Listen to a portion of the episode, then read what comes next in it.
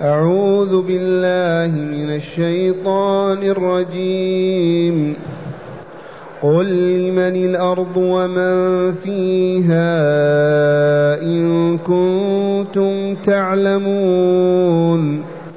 سيقولون لله قل أفلا تذكرون. قل من رب السماوات السبع ورب العرش العظيم سيقولون لله قل أفلا تتقون قل من بيده ملكوت كل شيء وهو يجير ولا يجار عليه ان كنتم تعلمون سيقولون لله قل فأنا تسحرون بل أتيناهم بالحق وإنهم لكاذبون. ما اتخذ الله من ولد وما كان معه من إله. إذا لذهب كل إله بما خلق ولعلى بعضهم على بعض. سبحان الله عما يصفون. عالم الغيب والشهادة فتعالى عما يشركون. أحسنت. معاشر المستمعين والمستمعات من المؤمنين والمؤمنات قول ربنا جل ذكره قل لمن الأرض ومن فيها إن كنتم تعلمون. هذا جدال حجاج حوار بين الله وبين المشركين والملاحدة والعلمانيين والذين ينفون الحياة الثانية ويكذبون. فها تعالى يقول لرسوله محمد صلى الله عليه وسلم قل لهؤلاء المنكرين للبعث الآخر والمكذبين به والذين قالوا ما هي إلا حياتنا الدنيا فقط ما هناك حياة أخرى بعدها ليستمروا على الفحش والمنكر والباطل. قل لهم محاورا مجادلا لمن الأرض ومن فيها إن كنتم تعلمون. فليجيبوا. لمن يقولون؟ والله لا جواب إلا كلمة لله فقط. ما عندهم جواب. اسأل أي ملحد سله لمن الأرض ومن فيها ماذا يقول؟ لأبي لأمي للدولة للجن لمن؟ ما في جواب إلا أن يقول لله. فإذا كانت لله هو خالقها ومالكها ومدبر أمرها كيف يكذب بأن يبعث الناس أحياء مرة أخرى ليحاسبهم ويجزيهم؟ بأي منطق أو ذوق أو عقل؟ ما دمت تؤمن أنه هو الذي يملك ما في السماوات وما في الأرض وما بينهما يملك الأرض بما فيها؟ فكيف إذا تقول ما يستطيع أن يبعثنا أحياء من جديد ليحاسبنا على أعمالنا في الدنيا؟ هذه صفعة على وجوههم والحمد لله يعترفون سيقولون لله. إذا قل لهم إذا أفلا تذكرون؟ أفلا تتذكرون أفلا تتعظون؟ أفلا تتفكرون فتعلموا وتعرفوا؟ كيف تعرفون أن ملك السماوات والأرض وما فيهما وما بينهما لله ولا خالق ولا رازق إلا هو ولا مدبر تعترفون بهذا؟ وفي نفس الوقت تكذبونه في البعث والحياة الثانية. قل أفلا تذكرون؟ هكذا يعلم الله رسوله الجدال والحوار مع هؤلاء المشركين لتقوم الحجة عليهم. فإن أصروا على التكذيب والكفر والعناد مصيرهم الخلد في جهنم. وإن استجابوا وتابوا وأنابوا فهنيئا لهم سعدوا في الدنيا والآخرة. والقرآن كتاب هداية وإلا لا؟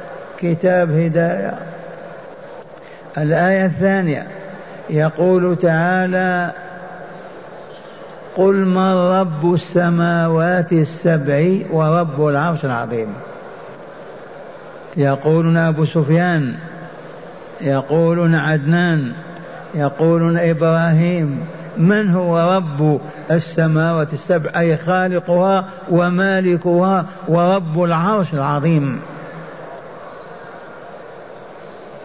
الجواب ماذا يقولون لله ما في جواب غير هذا.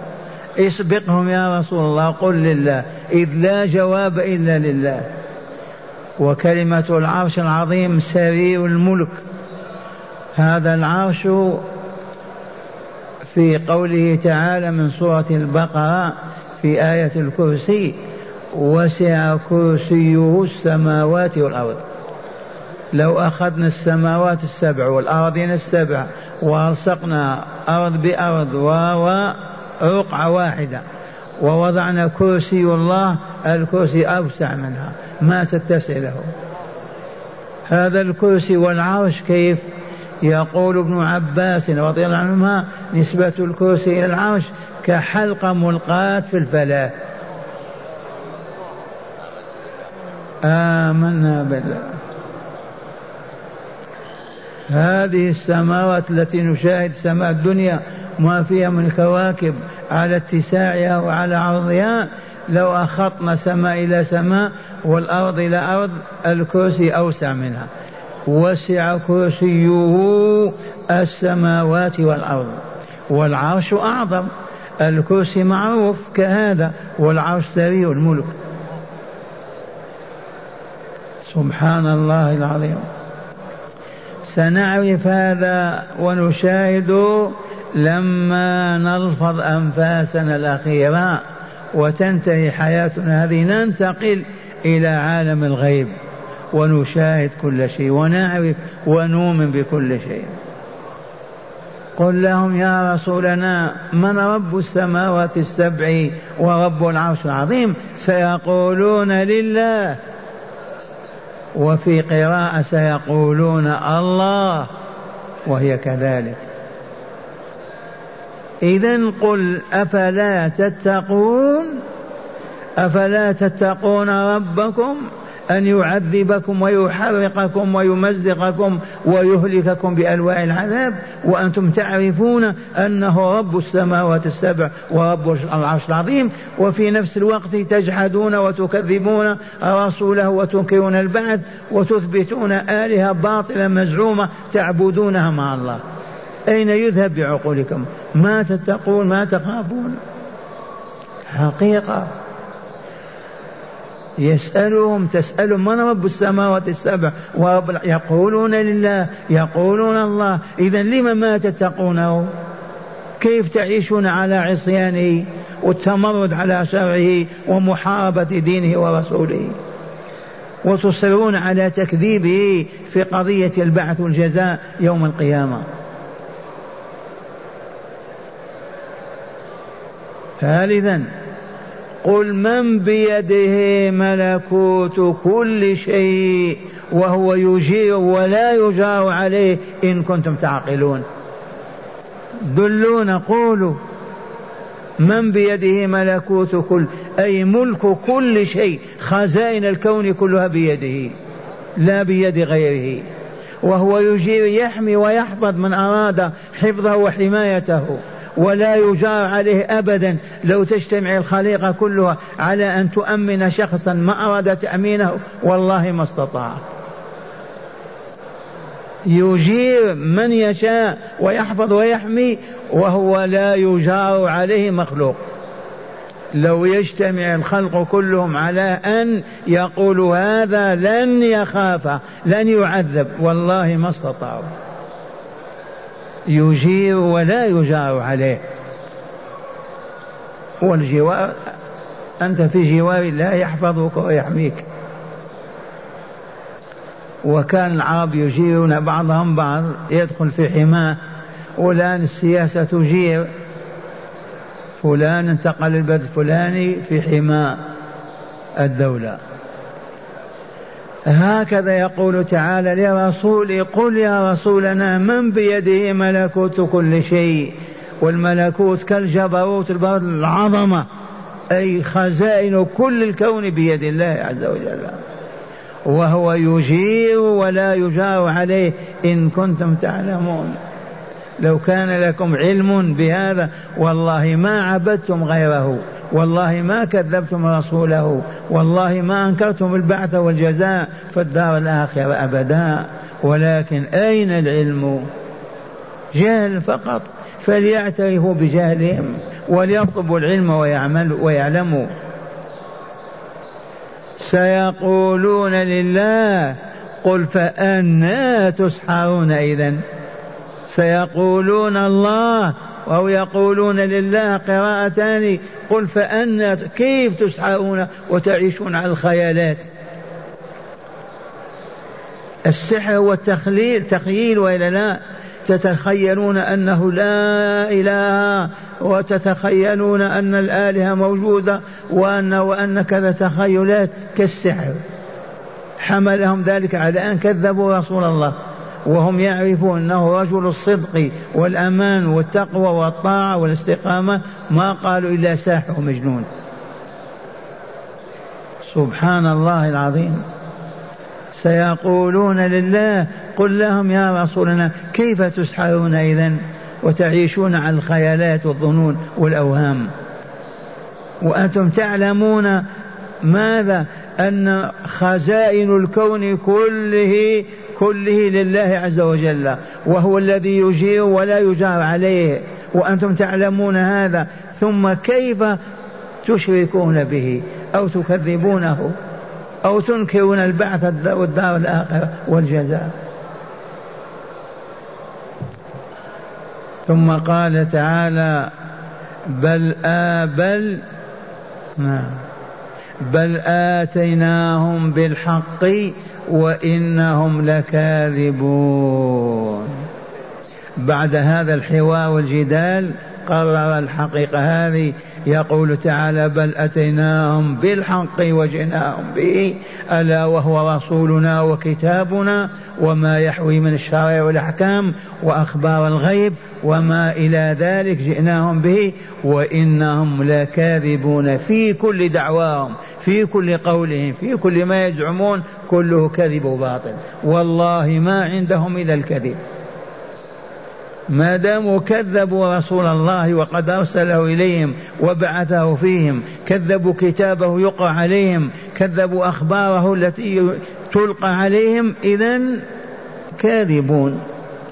وإنهم لكاذبون. فلا تبالي بهم رسولنا ولا تلتفت إليهم أبدا. ومعنى هذا أن الله ناصره عليهم قطع حججهم لكنهم مصرون على التكذيب والكفر والعناد. ثم قال تعالى ما اتخذ الله ما اتخذ الله من ولد ولا بنت لأنهم يقولون الملائكة بنات الله.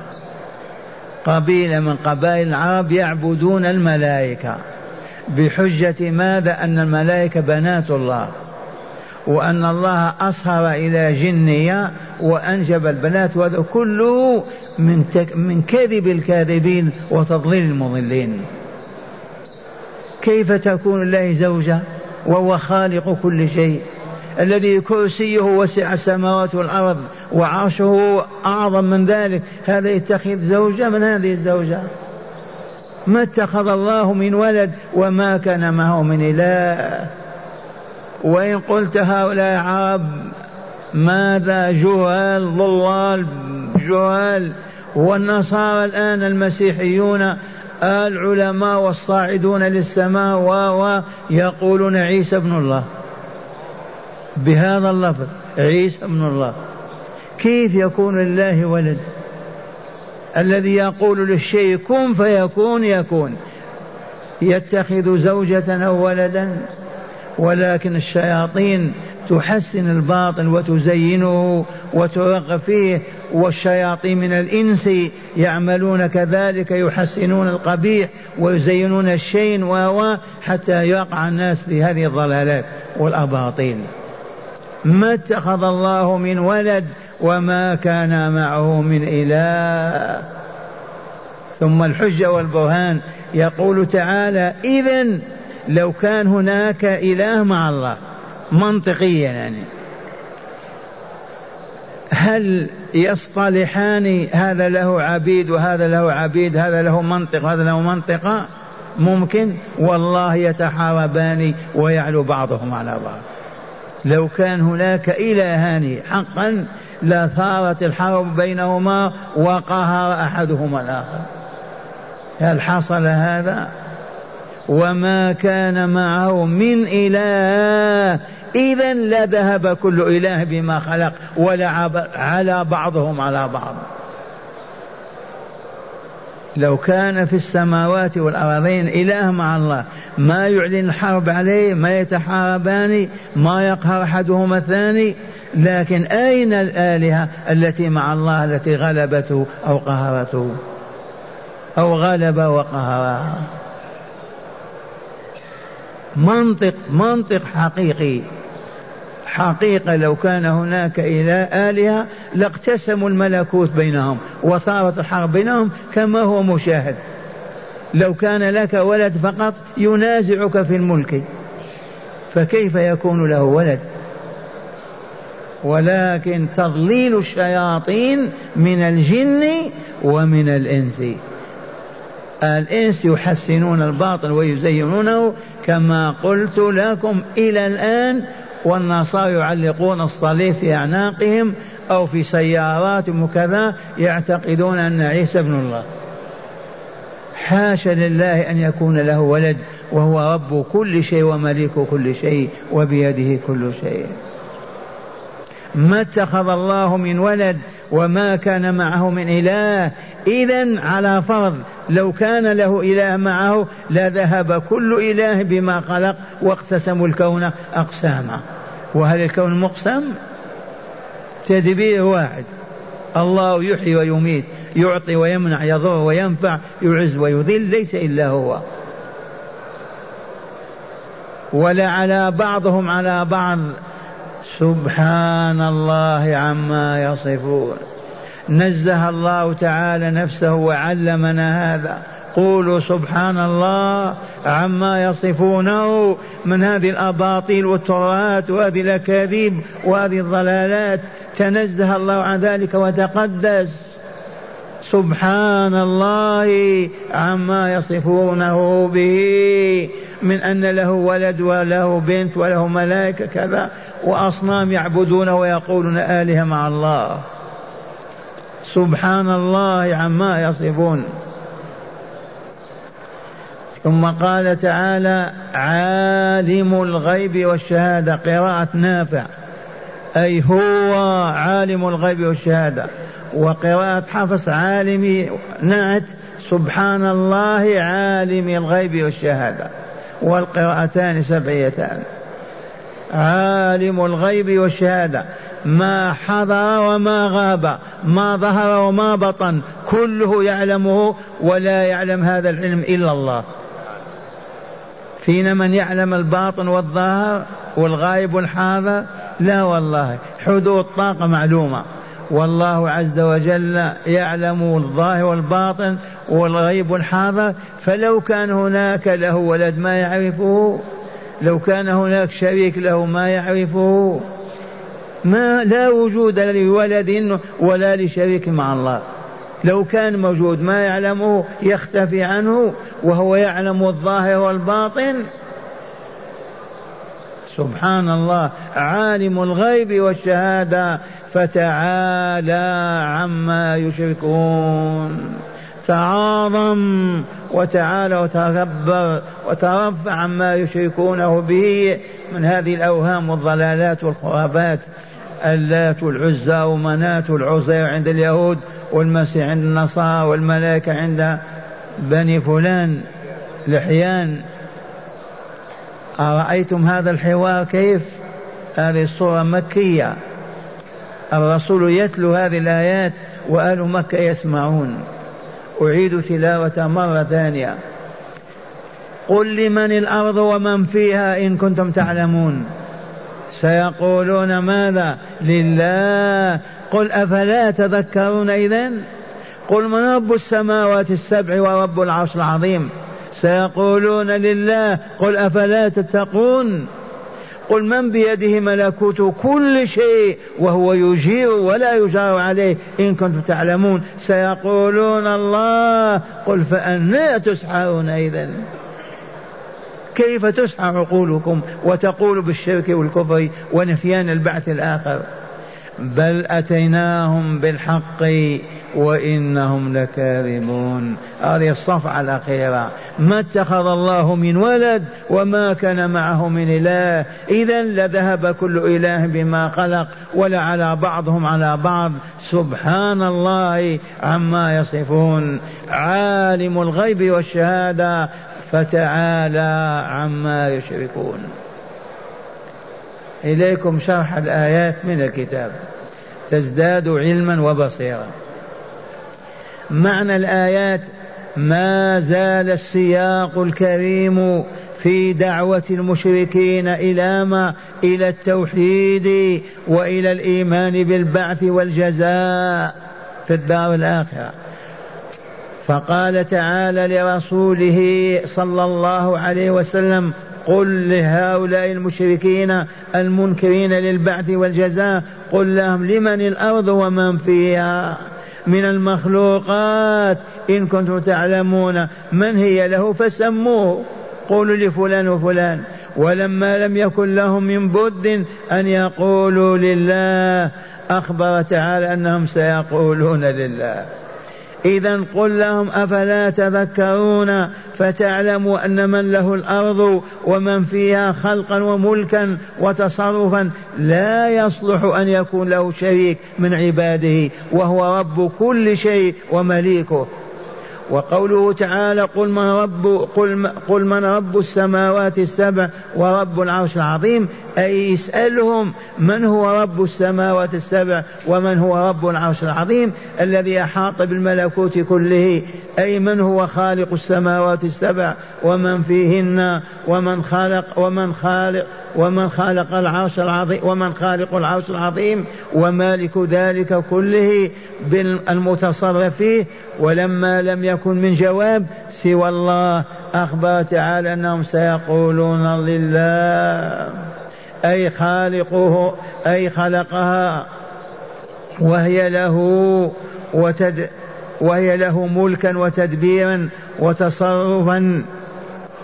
إذا قل لهم يا رسولنا أفلا تتقون؟ أي أفلا تتقون الله؟ وأنتم تنكرون عليه قدرته في إحياء الناس بعد موتهم وتجعلون له أندادا تعبدونها معه. أما تخافون عقابا أما تخشون عذابا وقوله تعالى قل من بيده ملكوت كل شيء وهو يجري ولا يجار عليه. أي اسألهم يا رسولنا فقل لهم من بيده ملكوت كل شيء أي ملك كل شيء وخزائنه وهو يجير من يشاء أي يحمي ويحفظ من يشاء فلا يستطيع أحد أن يمسه بسوء ولا يجار عليه أي ولا يستطيع أحد أن يجير أي عج... أي أن يجير أن يحمي ويحفظ عليه أحدا أراده بسوء. وقوله تعالى إن كنتم تعلمون. أي إن كنتم تعلمون أحدا غير الله بيده ملكوت كل شيء ويجير ولا يجار عليه فاذكروا فت... فاذكروا به فاذكروه سموه. ولما لم يكن لهم أن يقولوا غير الله أخبر تعالى أنهم سيقولون الله أي هو الذي بيده ملكوت كل شيء وهو لله وهي لله حقا خلقا وملكا وتصرفا. إذا قل لهم فأنا تسحرون أي كيف تخدعون؟ فتصرفون عن الحق فتصدقون غير الحق فتعبدون غير خالق الرازق وتنكرون عن الخالق إحياء الموتى. وبعثهم وهو الذي أحياهم أولا ثم أماتهم ثانيا. فكيف ينكر عليه إحياءهم مرة أخرى؟ وقوله تعالى بل أتيناهم بالحق أي ليس الأمر كما يتوهمون ويخيل إليهم. بل أتيناهم بذكرهم الذي هو القرآن به يذكر يذكرون لأنه ذكر وذكر وبه يذكرون لأنه شرف لهم وإنهم لكاذبون. أي في كل ما يدعون ويقولون. ما اتخذ الله من ولد ولا بنت وما كان معه من إله ولا ينبغي ذلك والدليل المنطقي العقلي الذي لا يرد هو أنه لو كان مع الله إله آخر لقاسمه الملك وذهب كل إله بما خلق ولا حارب بعضهم بعضا وعلى بعضهم على بعض غلبة وقهرا وأين ذلك وقوله تعالى فسبحان الله تنزيها لله تعالى عما يصف به الواصفون من صفات العجز كاتخاذ الولد والشريك والعجز عن البعث.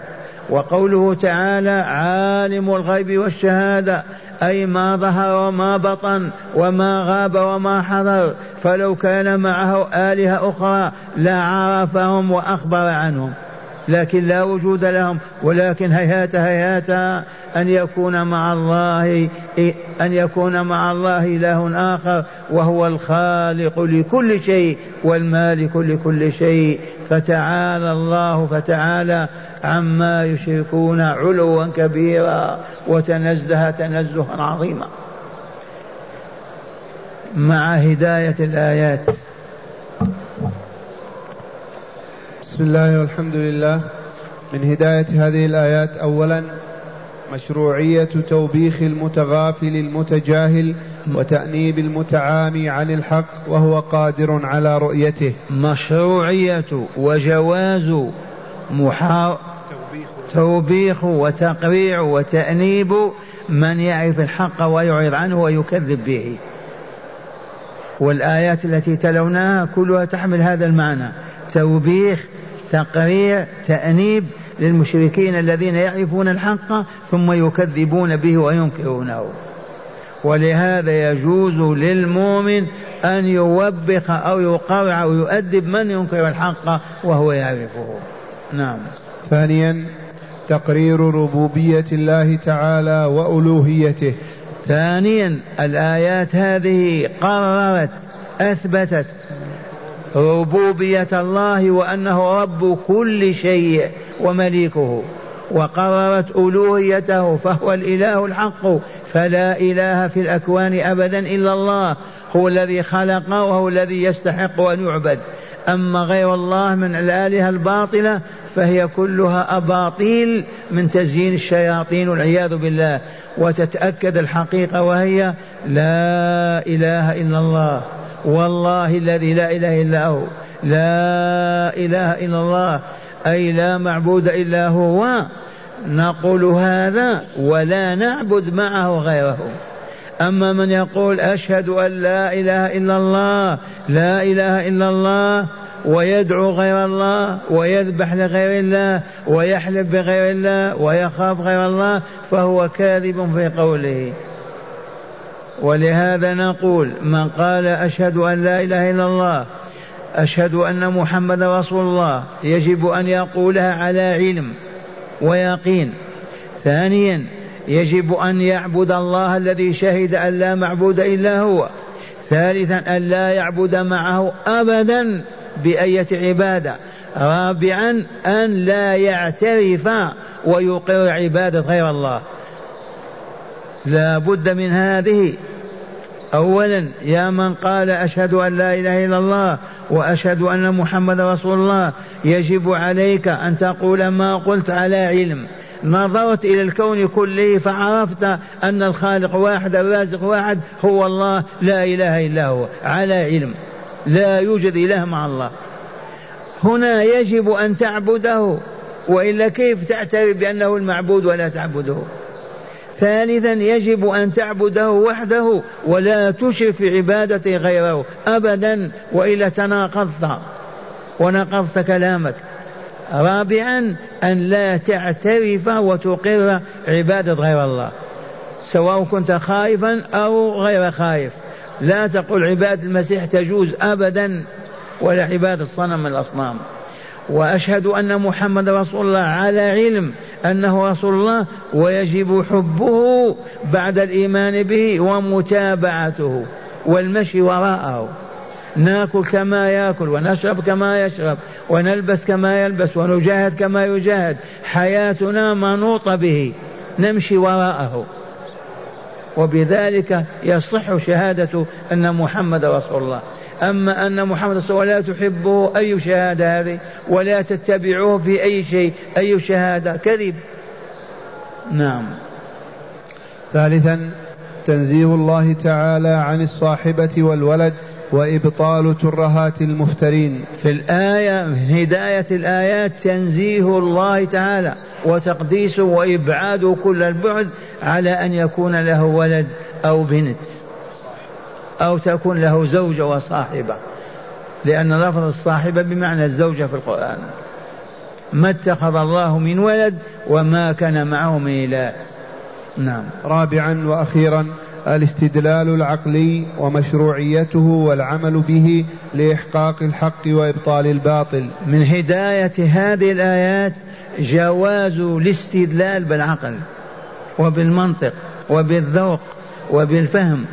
لأن قال فلا تعقلون فلا بد من استعمال العقل واستخدامه لنميز به بين الحق والباطل بين الخير والشر بين النافع والضار بين بين بين بحكم أن العقل له ذلك. فكيف يعرض الإنسان عن عقله ولا يدبر به ولا يفكر حتى ينكر الحق ويكذب به؟